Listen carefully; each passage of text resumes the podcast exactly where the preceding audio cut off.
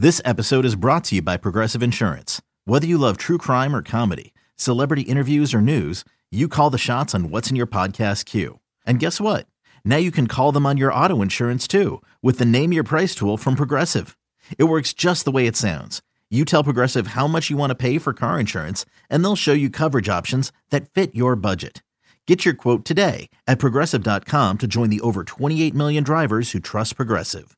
Progressive Casualty Insurance Company and Affiliates. Price and coverage match limited by state law. El mundo de las grandes ligas se complace en traerle un programa dinámico. Con Félix de Jesús, Kevin Cabral y un grupo de profesionales. Segmentos con los diferentes deportes en su actualidad. Reportajes exclusivos sobre sus equipos favoritos. Entrevistas con peloteros, coaches y todas aquellas personas ligadas al béisbol. El mundo de las grandes ligas comienza ahora.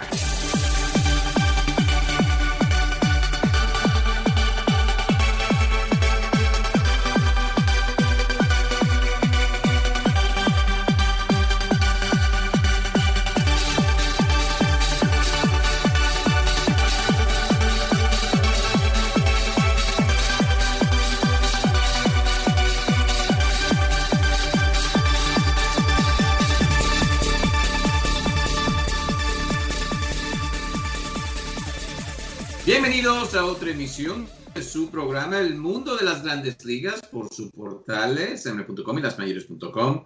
Como siempre, mi instructor es Brett Kaplan, asistencia de MLPN. Y aquí con ustedes, Kevin Cabral y Félix de Jesús, con todo lo que está pasando en el béisbol. Y bueno, el béisbol otra vez en las noticias, en lo que se refiere a lo que están investigando, con lo que es eh, lo que están usando los lanzadores, un tema eh, que básicamente esta semana eh, se puso súper caliente cuando hubo declaraciones interesantes de Josh Donaldson diciendo que ha bajado eh, lo que es lo, de Gary Cole y otros lanzadores, solamente la velocidad, sino usar alguna sustancia que lo ayuda con la reducción del béisbol de la pelota. Y es un, un tema súper caliente. Gary Cole, por cierto, ponchó a Donaldson ayer en dos ocasiones, o sea que está súper caliente ese tema. También hay otros temas eh, interesantes en el béisbol, ya cuando entramos, eh, diría, al segundo tercio eh, de la temporada, los Mets siguen caliente, los Dodgers, Trevor Bauer también ha bajado lo que son su revolución por minuto de lo que es la pelota. Piro Alonso con ah, algunos temas interesantes que trae en el tapete. Estamos eh, súper, súper eh, llenos de noticias para ustedes en el día de hoy, pero antes vamos a dar la bienvenida a Kevin Cabral. ¿Qué tal, Kevin? Muy buenas, Félix. Mi saludo cordial para ti y para todos los amigos oyentes del mundo de las grandes ligas. Ciertamente mucho movimiento en los últimos días, sobre todo con el tema de el anuncio de que, bueno, los, los lanzadores van a ser eh, revisados más de cerca, más frecuentemente por el uso de, eh, de, sustancias para mejorar el agarre de la pelota y por tanto el spin rate.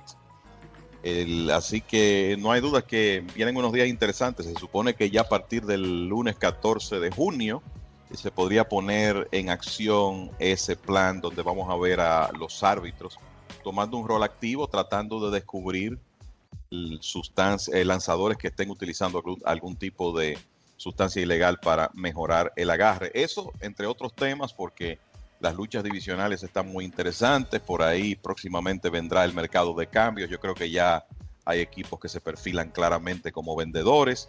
Así que no hay dudas que estamos iniciando lo que deberá ser un verano muy interesante en las grandes ligas.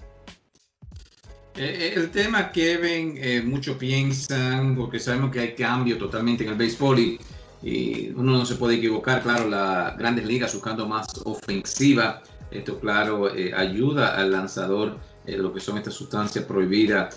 Eh, pero Kevin, muchos dicen que la NBA, el hockey, también la NFL, como que mantiene o hubiese mantenido esto calladito y tratar de arreglarlo internamente. Pero otra vez sale a la luz pública el béisbol y en una forma negativa, ¿no? Con los eh, esteroides fue un tema, eh, pero ahora eh, también, no sé si permitiendo o, dejando estos jugadores hablar de estos temas así al aire libre. ¿Qué ha pensado de esto? ¿Esto ayuda al béisbol o, o, más bien es algo negativo para las grandes ligas? A ver, me parece que en, el béisbol ahora mismo hay una, una gran preocupación con el, el deterioro de la, de la ofensiva. O sea, estamos hablando de que el promedio colectivo de la liga está en los niveles de 1968, que fue esa época de los 60, el 60, en 1968 fue la culminación de lo que se llamó la segunda era de la bola muerta y el, el deporte se torna más aburrido cuando eso ocurre, cuando no hay ofensiva, con los ponches multiplicándose. Y me parece que la iniciativa de tratar de controlar un, poco el uso de sustancias eh, viene de ahí, Félix. Y eh, creo que lo que se está tratando de hacer es una advertencia para quizá evitar momentos más desagradables en el terreno. Ya los lanzadores están sobre aviso, saben lo que viene.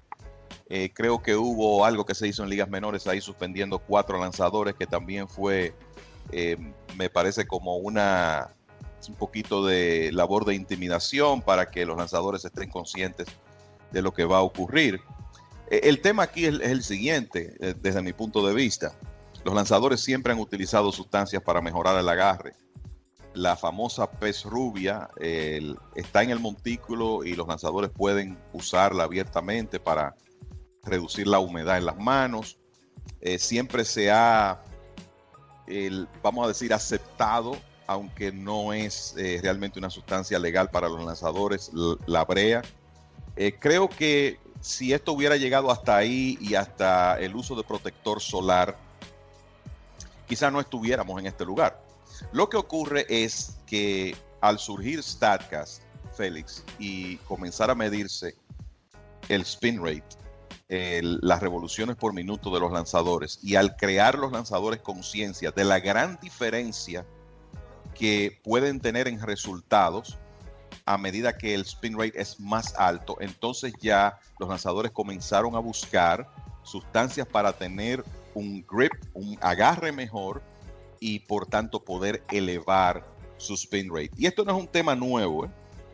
Eh, recuerdo, Trevor Bauer está hablando de esto desde hace eh, varios años. Llegó a decir cosas como, bueno, si yo utilizara sustancias ilegales fuera el mejor lanzador del mundo. Y él dijo que en estudios que hizo en Driveline, que es una, una, compañía para ayudar a los lanzadores desde un punto de vista más científico, Bauer llegó a decir que él podía aumentar sus, las revoluciones por minuto de sus lanzamientos en 400 utilizando ciertas sustancias. Entonces, no hay dudas de que el aumento de los spin rates eh, tiene que ver con la merma de la ofensiva. Esa no es la historia completa, obviamente hay otros factores, pero el, el spin rate tiene que ver con esto. El, me parece que Major League Baseball como institución está hasta cierto punto desesperada por tratar de reducir este desbalance que se ve, se ve ahora entre el picheo y la ofensiva. Y lo que se va a hacer es eh, básicamente aplicar una regla que existe, pero que no se ha aplicado de manera diligente, eliminando eh, o tratando de eliminar el uso de sustancias para mejorar el agarre de los lanzadores. Creo que se, tendrá, se tendrá que llegar a un punto de equilibrio, Félix, donde alguna sustancia que quizá no sea tan, el efecto no sea tan, dramático como este Spider Tag, que es una, sustancia que muchos lanzadores supuestamente están usando, que le permite agarre, porque ningún bateador quiere, sentar, quiere eh, colocarse en el home plate con un lanzamiento entre 98 y 100 millas y que el lanzador no sepa para dónde va o que por falta de agarre se le pueda resbalar y provocar un pelotazo. Los bateadores tampoco quieren eso, pero obviamente quieren un, campo de competencia que sea un poco más equilibrado. Y por eso eh, entiendo que lo mejor es legislar para el uso de algún tipo de sustancia que no cree una ventaja competitiva tan grande, pero que al mismo tiempo le dé cierta oportunidad de agarre a los lanzadores. Pero para contestar tu pregunta con relación a ese tema, me parece que se hace público como una advertencia para que quizás los lanzadores de antemano comiencen a parar el uso de esas sustancias y las medidas disciplinarias no tengan que ser tantas. Fíjate, fíjate que ya se está diciendo que, bueno, después de las suspensiones, dijo Josh Donaldson que Gary Cole bajó sus revoluciones por minuto, Trevor Bauer en su última salida también eh, le ocurrió lo mismo con él. O sea que puede que ya algunos lanzadores estén tomando medidas porque la realidad es que el seguimiento va a existir. Y eh, estamos claros en que con todos los recursos que hay hoy en día, se ha construido una especie de scouting report de los lanzadores. Bueno, ¿quiénes son los que aparentemente están yendo mucho al guante o a la gorra? Eh, ¿Quiénes son los que están el, quizá más cerca de estar utilizando sustancias ilegales? Para saber a quién atacar primero. Entonces me parece que por eso se hizo público. Sí, Kevin, si le hacemos entonces una aclaración aquí a nuestro público en el mundo de las grandes ligas, eh, eh, ¿por qué esto tiene tanto que ver con que se baje la ofensiva?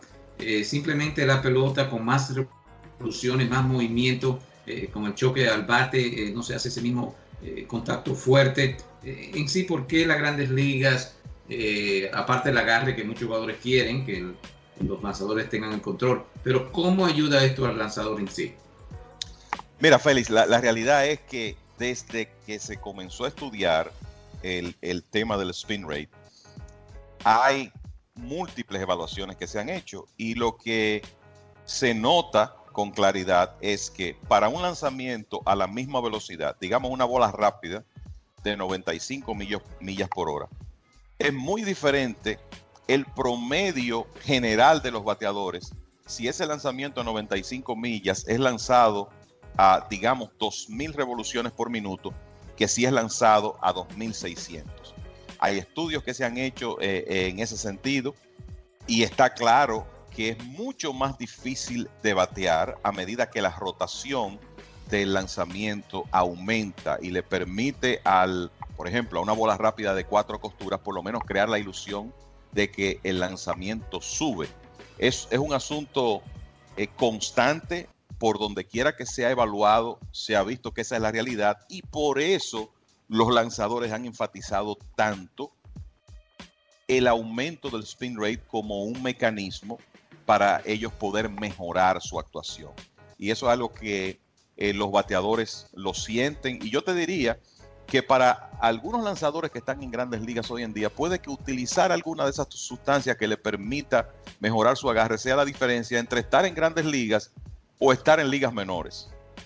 De la misma forma que puede que sea la diferencia entre un lanzador alcanzar un nivel de superestrella y un abridor número 3 o número 4 en la rotación. O sea que es definitivamente está probado hoy en día, afortunadamente con la tecnología y la analítica, todo se puede presentar en números y los números están ahí que indican que a mayor cantidad de revoluciones por minuto, menor es el promedio de los bateadores contra esos lanzamientos, es más difícil de batear, de eso no hay dudas y por eso estamos donde estamos.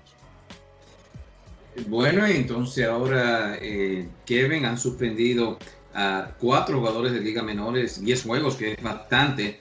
Eh, o sea, ¿Cómo tú ves cuál sería el próximo paso? ¿Cómo las grandes ligas eh, va a tratar de dominar este tema? Eh, evitar entonces que los jugadores eh, usen sustancias prohibidas. Pero, ¿cómo, ¿cómo se arregla este problema? piensa Kevin Cabral. Bueno, de nuevo, a mí me parece que lo de las suspensiones de los lanzadores de liga menor puede que sea como una especie de advertencia, como enviando un mensaje a los lanzadores de grandes ligas de que, miren, vamos en serio con esto.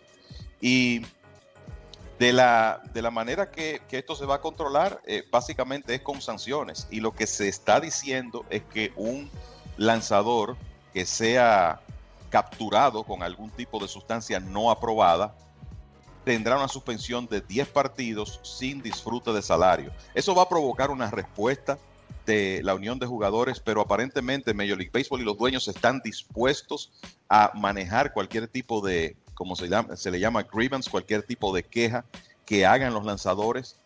Eh, y, hay que entender que esta es una situación complicada para la misma unión de jugadores, Félix, porque los bateadores quieren un, un, vamos a decir, nivel de competencia equilibrado y resulta que los bateadores son parte de la unión igual que los lanzadores.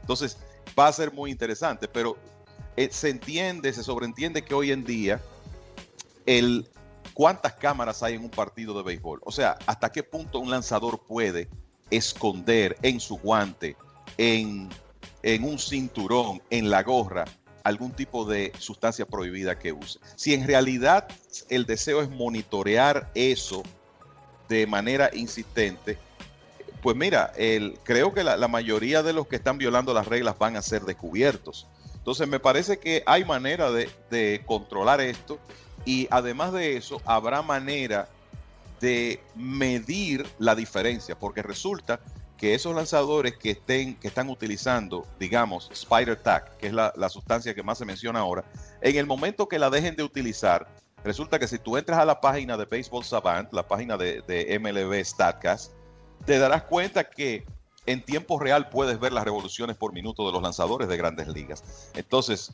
de repente resulta que un pitcher estaba tirando su bola rápida con 2600 RPM, oh, y ahora bajó a 2200. ¿Qué pasó? Bueno, lo más probable es que sea que ya no esté utilizando esa, esa, sustancia. O sea que creo que existen los mecanismos para poder controlar esto. Y de nuevo, yo creo que al final del día, Félix, la idea es presentar un mejor espectáculo, que se equilibren un poco las cosas entre ofensiva y picheo y que en realidad el, el partido desde el punto de vista de entretenimiento para los fanáticos, el, el, deporte desde el punto de vista de entretenimiento para los fanáticos, pues mejore.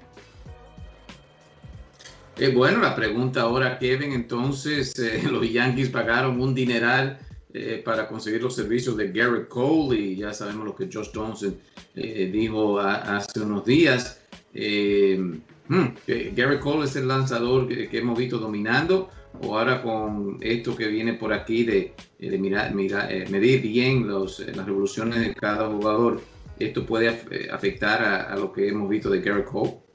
Bueno, lo primero es que hay que confirmar si él utilizó algo, aunque por la manera como se manejó en una conferencia de prensa hace un par de días, eh, me pareció como un hijo que no quiere hablarle mentiras a sus padres, ¿verdad? Él trató de... Un Mark McGuire otra vez. Sí, trató de esquivar la pregunta y, la verdad es que, es que no se vio bien.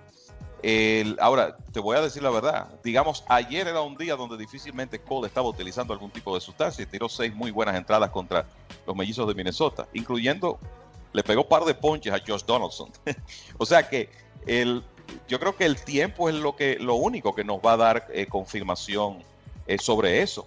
Eh, si tú revisas el mismo Trevor Bauer, que como decía, fue el, la primera persona que dijo públicamente, miren, esto está cambiando el, el, equilibrio de la competencia, y lo dijo hace cuatro años. Creo que cuando Bauer vio que no se estaba monitoreando eso, él mismo dijo, bueno, pues yo voy a comenzar a, a utilizar eh, algo, por, y, lo digo porque sus revoluciones por minuto se elevaron. ¿Y cuál fue el resultado? Bueno, un premio Sayón el año pasado y un megacontrato.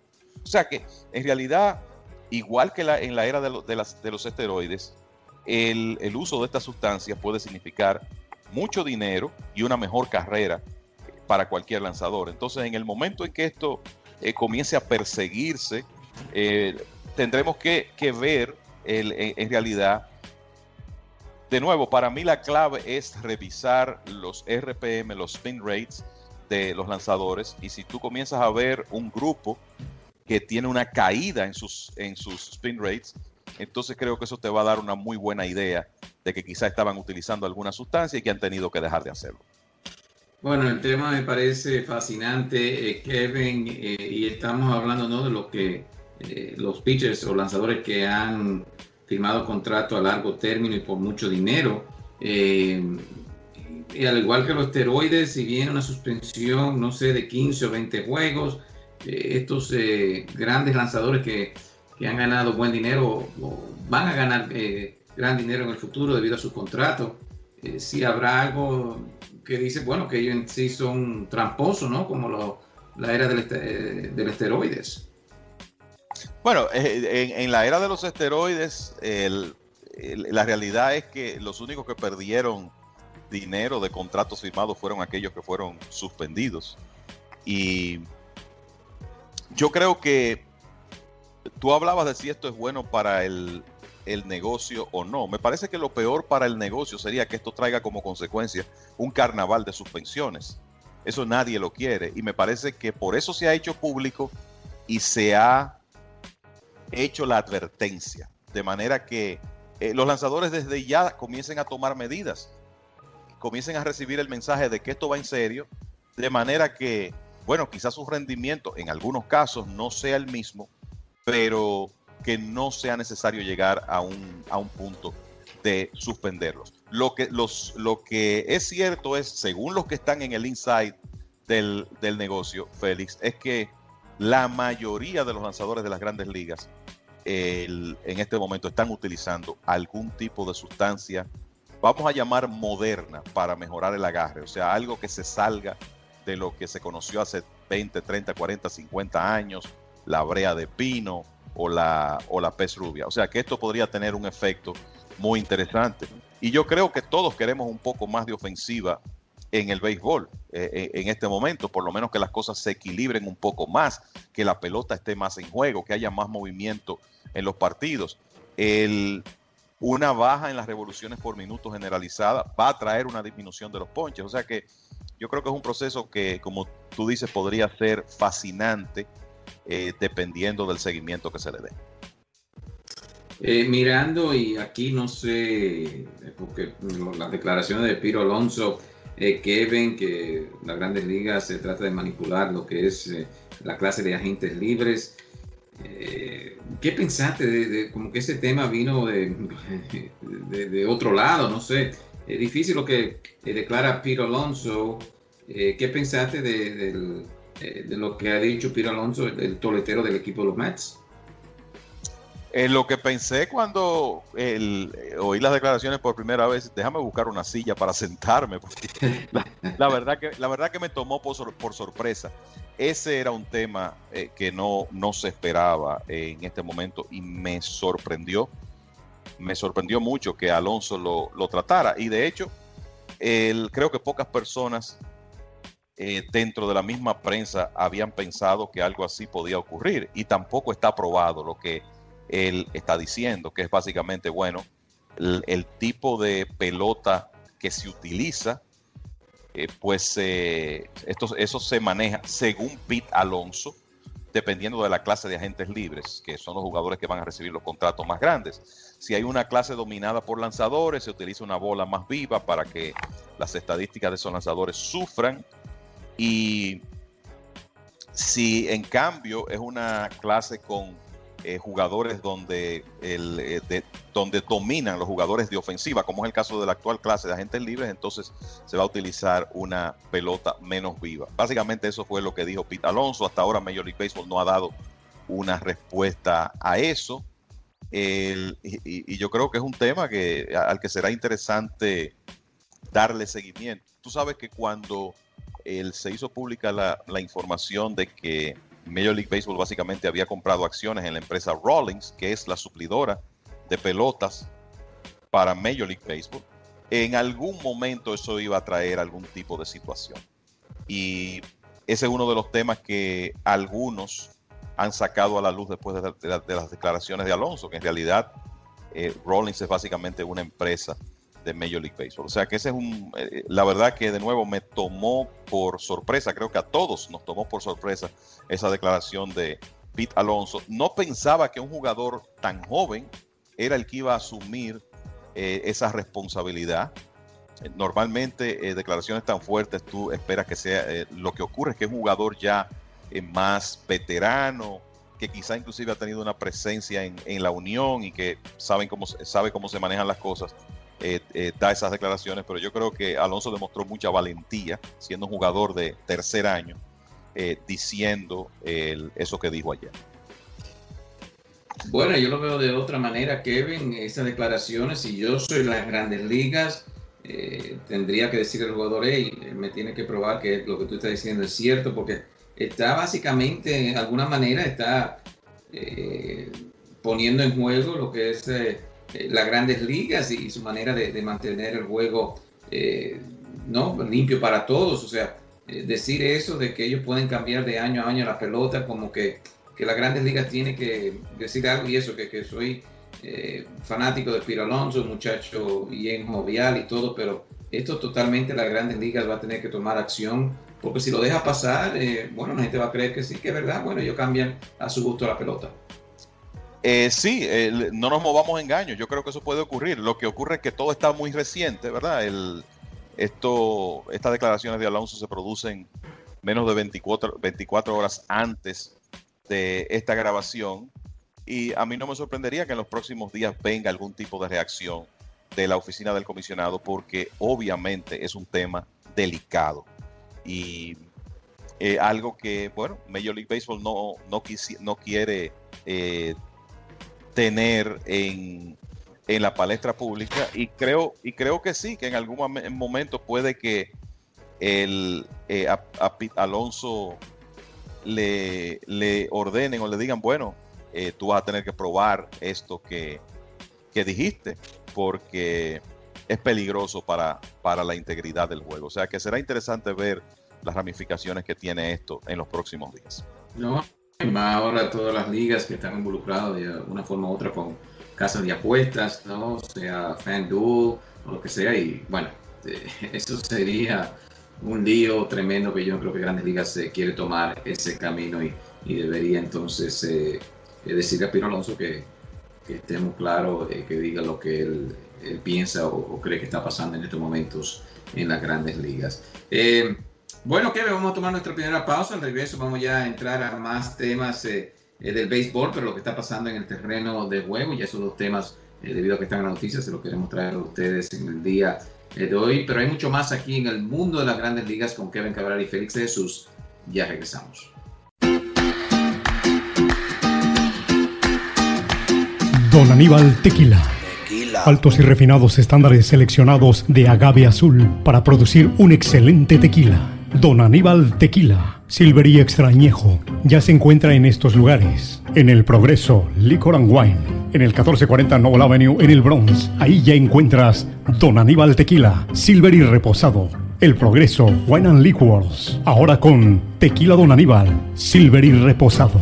Shoprite Wine and Spirits of Clinton. En el 895 de Paulison Avenue en Clifton, New Jersey. También ya encuentra Don Aníbal Tequila Silver y Extrañejo en New Rochelle, en la Casa de los Tequilas, con la variedad más extensa de tequilas en todo New York. La Casa de los Tequilas en Union Avenue en New Rochelle. Y como ya saben, en West New York, New Jersey, en Hollywood Liquors 6006 de Park Avenue en West New York, New Jersey. Ahí también se encuentra Don Aníbal Tequila Silver y Extrañejo. Y para usted que vive en el área de Scardell, New York, Don Aníbal Tequila Silver y Extrañejo en Midway Wine and Liquors. Midway Wine and Liquors en el 973 de Central Park Avenue en Scardell, New York. Don Aníbal Tequila, distinción y calidad para quien gusta de un buen tequila.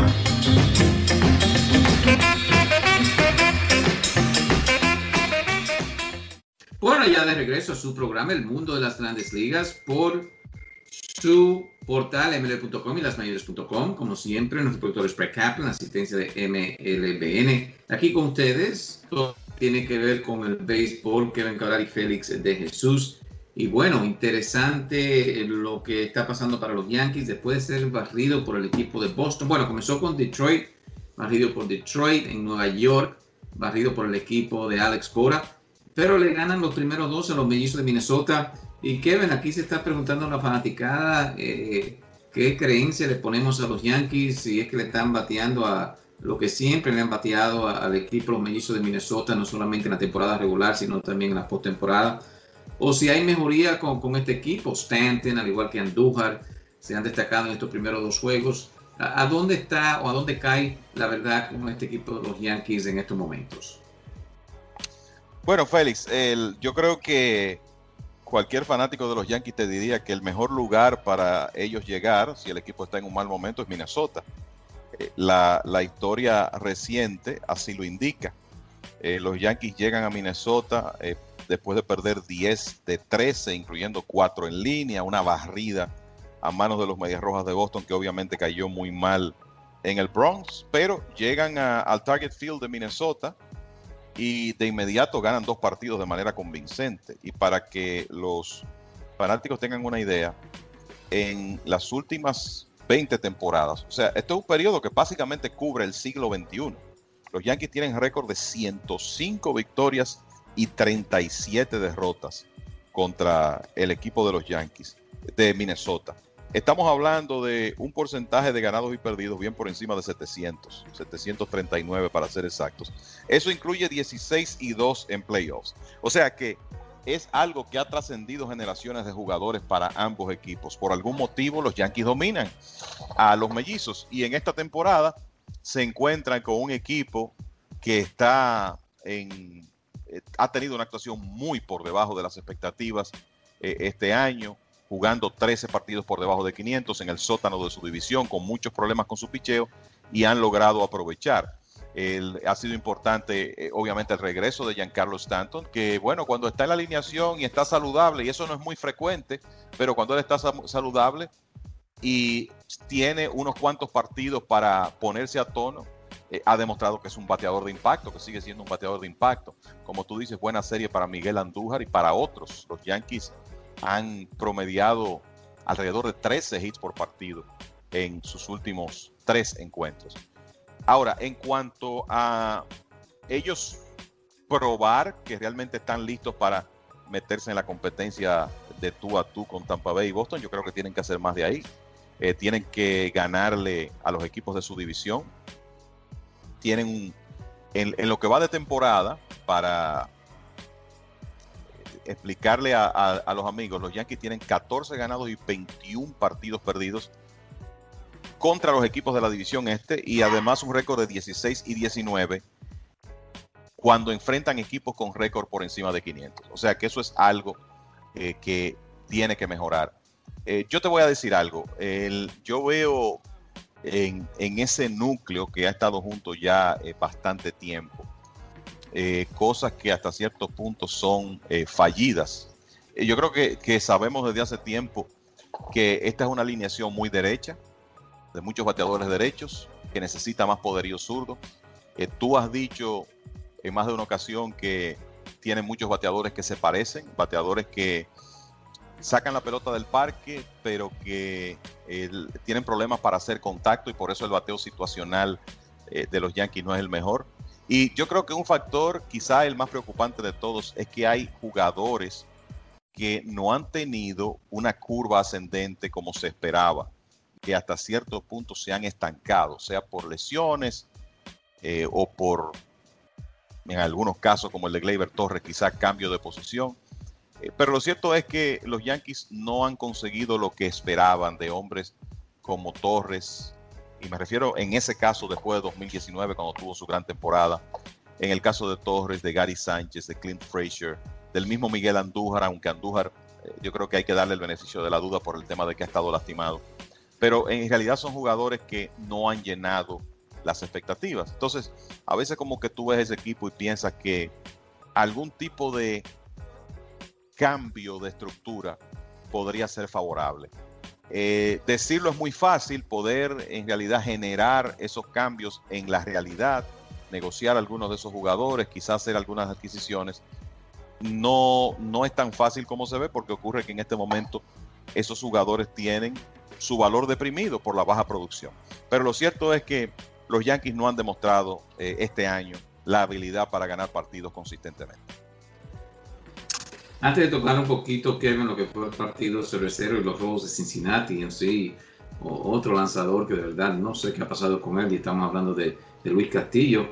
Aquí DJ LeMahieu batea 250 y uno piensa, no, en un bateador que eh, básicamente en los últimos años ha bateado 300, el jugador más valioso para los Yankees. Los Yankees lo firmaron un contrato de 6 años. Eh, pero definitivamente Kevin solamente tres cuadrangulares este año.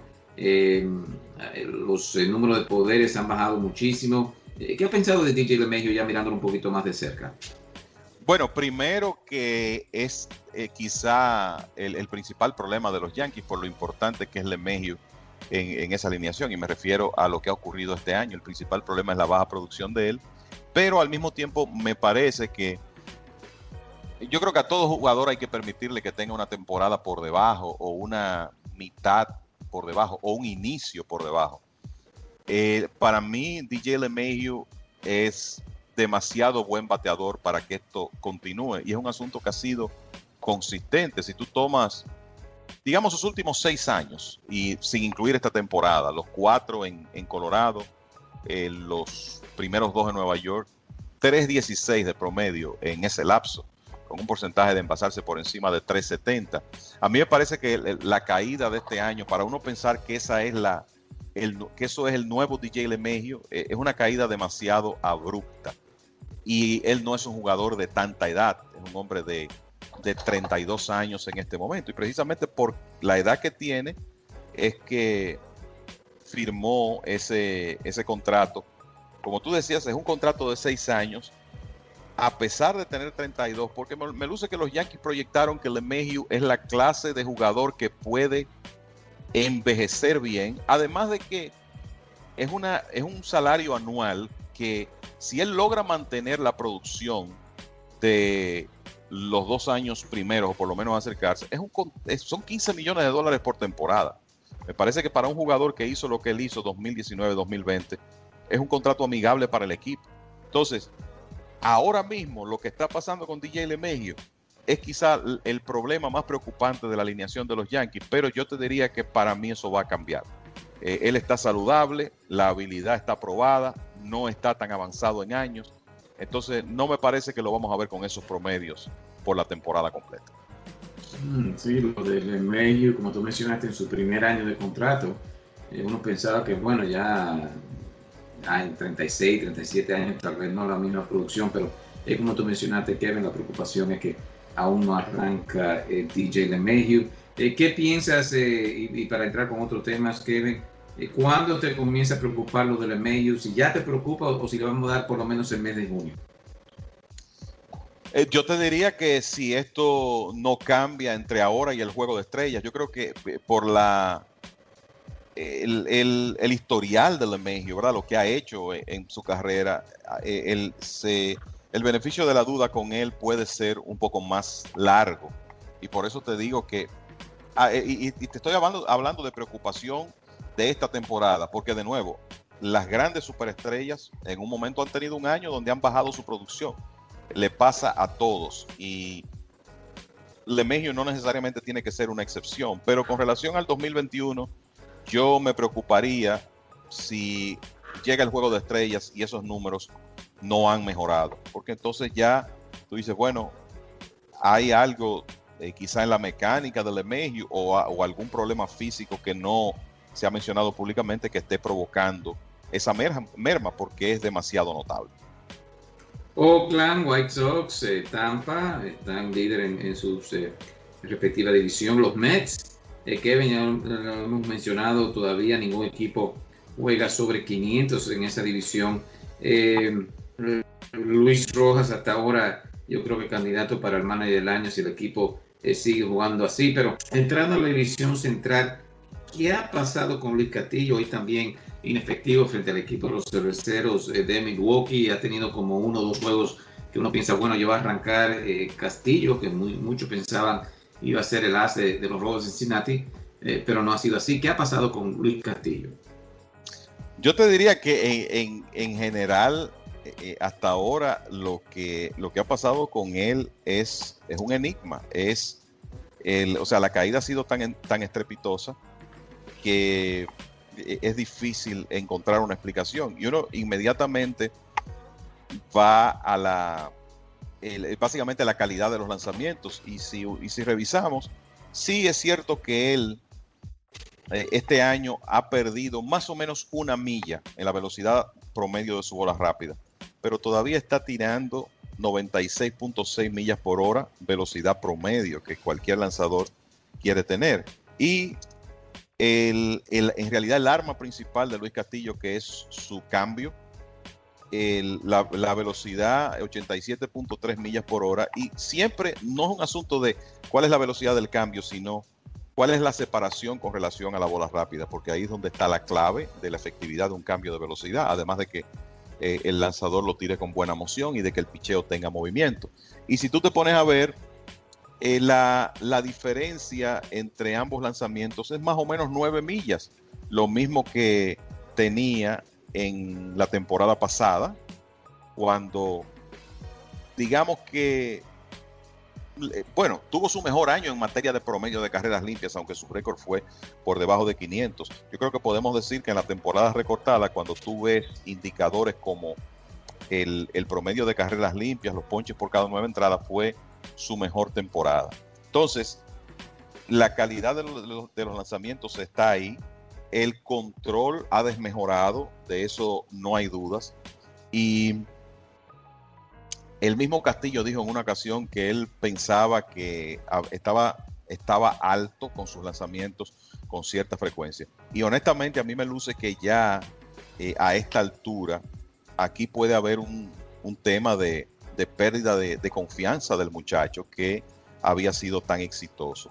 Hoy, después de una buena salida, porque tiró bien, eh, aquí en República Dominicana se le da seguimiento prácticamente a cada salida de Luis Castillo porque hay una preocupación generalizada y en su última salida contra los Cardenales en San Luis, había tirado seis innings de una carrera y obtuvo su segunda victoria de la temporada. Pero resulta que hoy la realidad es que no estuvo tan mal si tú revisas la salida.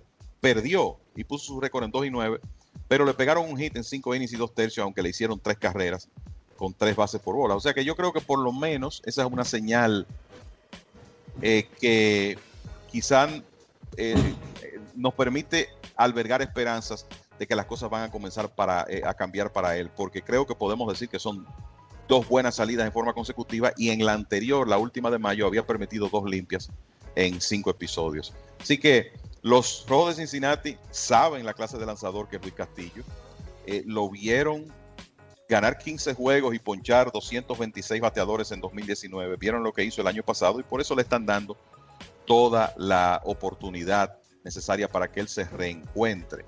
En, caso contrario, a mí no me sorprendería que en algún momento traten de crear la situación para que él pueda, en una situación de menos presión, reencontrarse, como han tenido que hacer otros lanzadores. Pero la salida de hoy, a pesar de que perdió y de que le hicieron tres carreras, creo que por los siete ponches, un hit permitido en cinco y dos tercios, podemos tomarlo como una buena señal. Y los cerveceros, el equipo que ganó en el día de hoy sobre los eh, Rojos de Cincinnati y Luis Castillo, eh, Woodrow Burns y Peralta eh, Kevin con un buen promedio de efectividad de, menos de 2 en 199 innings lanzados, casi 200 innings. Kevin, y uno piensa, bueno, si estos tres lanzadores se miden en un playoff frente a cualquier equipo, ya los cerveceros tal vez mejoren su oportunidad de llegar a la Serie Mundial.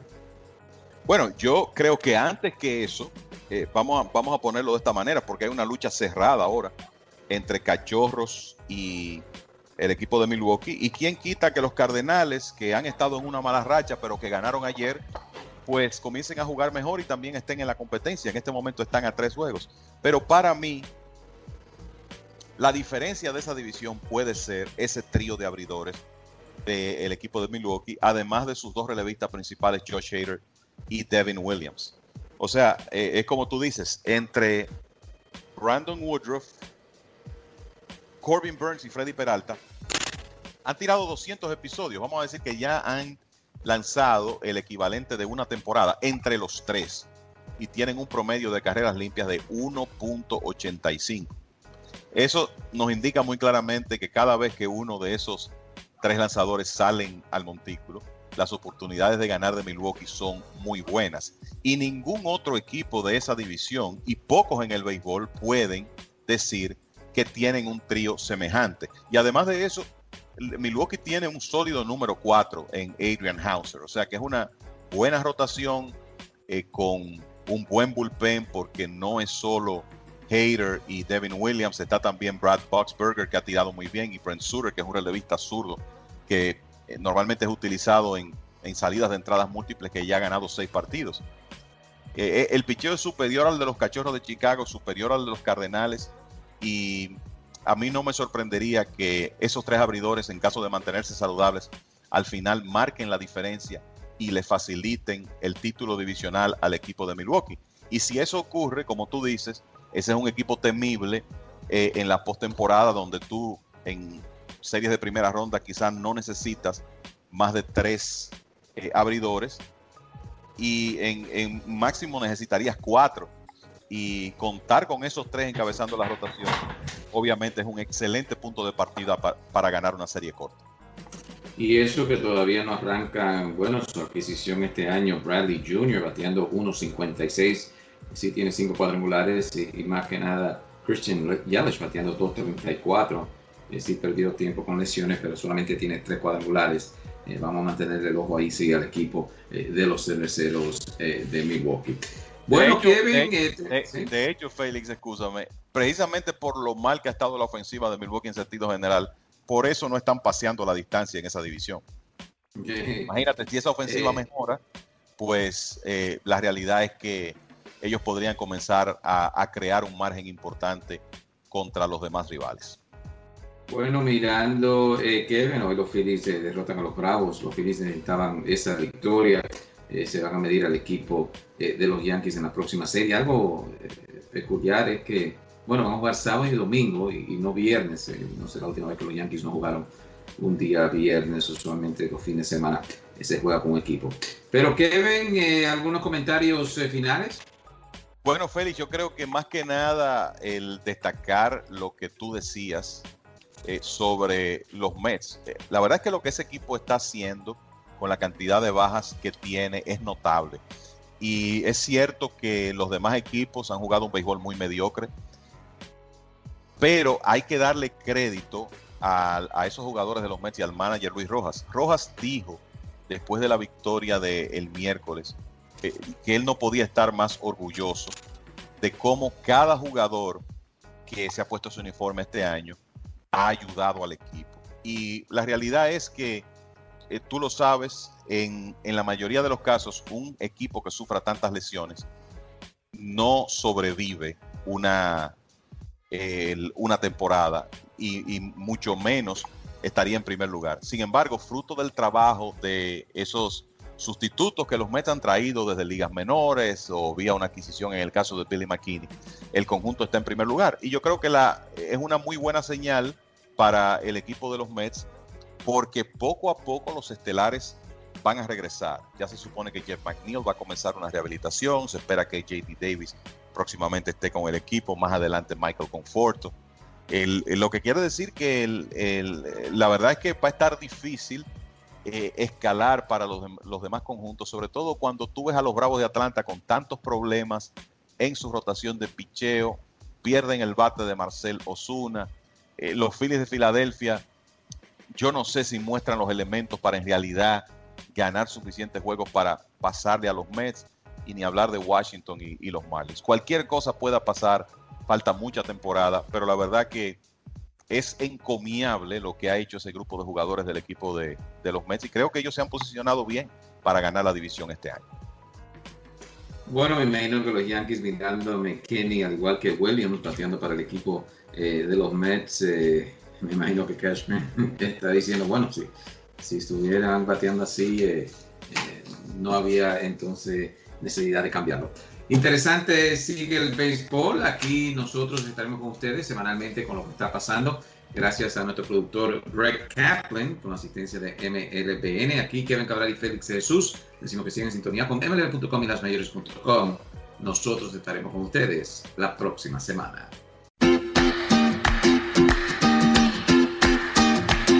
Don Aníbal Tequila Altos y refinados estándares seleccionados de agave azul para producir un excelente tequila. Don Aníbal Tequila, Silver y Extrañejo, ya se encuentra en estos lugares. En el Progreso, Liquor and Wine, en el 1440 Noble Avenue en el Bronx. Ahí ya encuentras Don Aníbal Tequila, Silver y Reposado el Progreso Wine and Liquors. Ahora con Tequila Don Aníbal, Silver y Reposado. Shoprite Wine and Spirits of Clinton. En el 895 de Paulison Avenue en Clifton, New Jersey. También ya encuentra Don Aníbal Tequila Silver y Extrañejo en New Rochelle, en la Casa de los Tequilas, con la variedad más extensa de tequilas en todo New York. La Casa de los Tequilas en Union Avenue en New Rochelle. Y como ya saben, en West New York, New Jersey, en Hollywood Liquors, 6006 de Park Avenue en West New York, New Jersey. Ahí también se encuentra Don Aníbal Tequila Silver y Extrañejo. Y para usted que vive en el área de Scardell, New York, Don Aníbal Tequila Silver y Extrañejo en Midway Wine and Liquors. Midway Wine and Liquors en el 973 de Central Park Avenue en Scardell, New York. Don Aníbal Tequila, distinción y calidad para quien gusta de un buen tequila.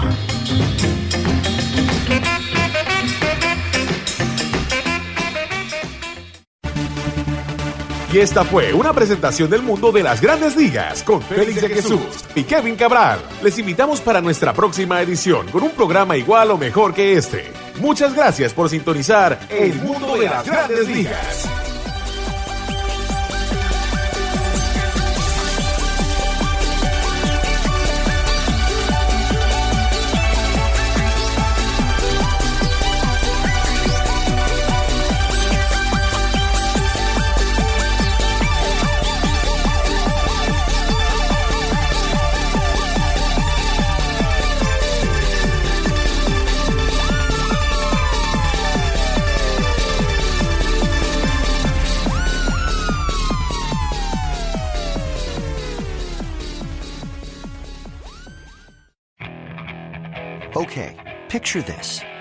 Friday afternoon when a thought hits you. I can waste another weekend doing the same old whatever, or I can conquer it. I can hop into my all new Hyundai Santa Fe and hit the road. Any road. The steeper, the better. Because my all new Santa Fe is available with H track, all wheel drive, so I can hit the trail without a worry in the world. Heck, with three rows and best in class rear cargo space, I can pack the whole family in with all our gear. We've got available dual wireless charging for our phones, so we'll never lose touch with civilization, and we won't lose touch with the primordial power of Mother Earth. So, which is it?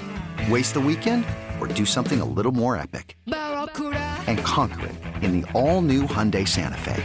Visit HyundaiUSA.com or call 562 314 4603 for more details. Hyundai, there's joy in every journey.